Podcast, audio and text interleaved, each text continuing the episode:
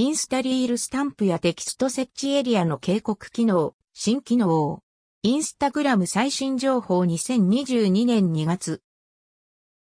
特定のアカウントでインスタリールのスタンプやテキストがはみ出したり隠れたりしないように警告する機能の確認が取れました。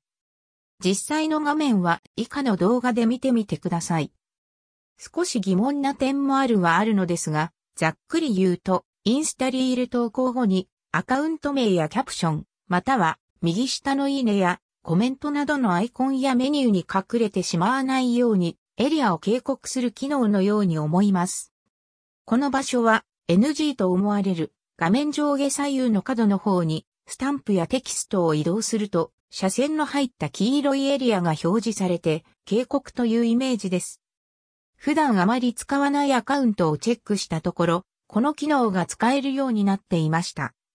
複数アカウントチェックしてみたところいくつかエリア警告が出るものもありましたが、出ないアカウントも多く存在したので、テスト中機能かもしれません。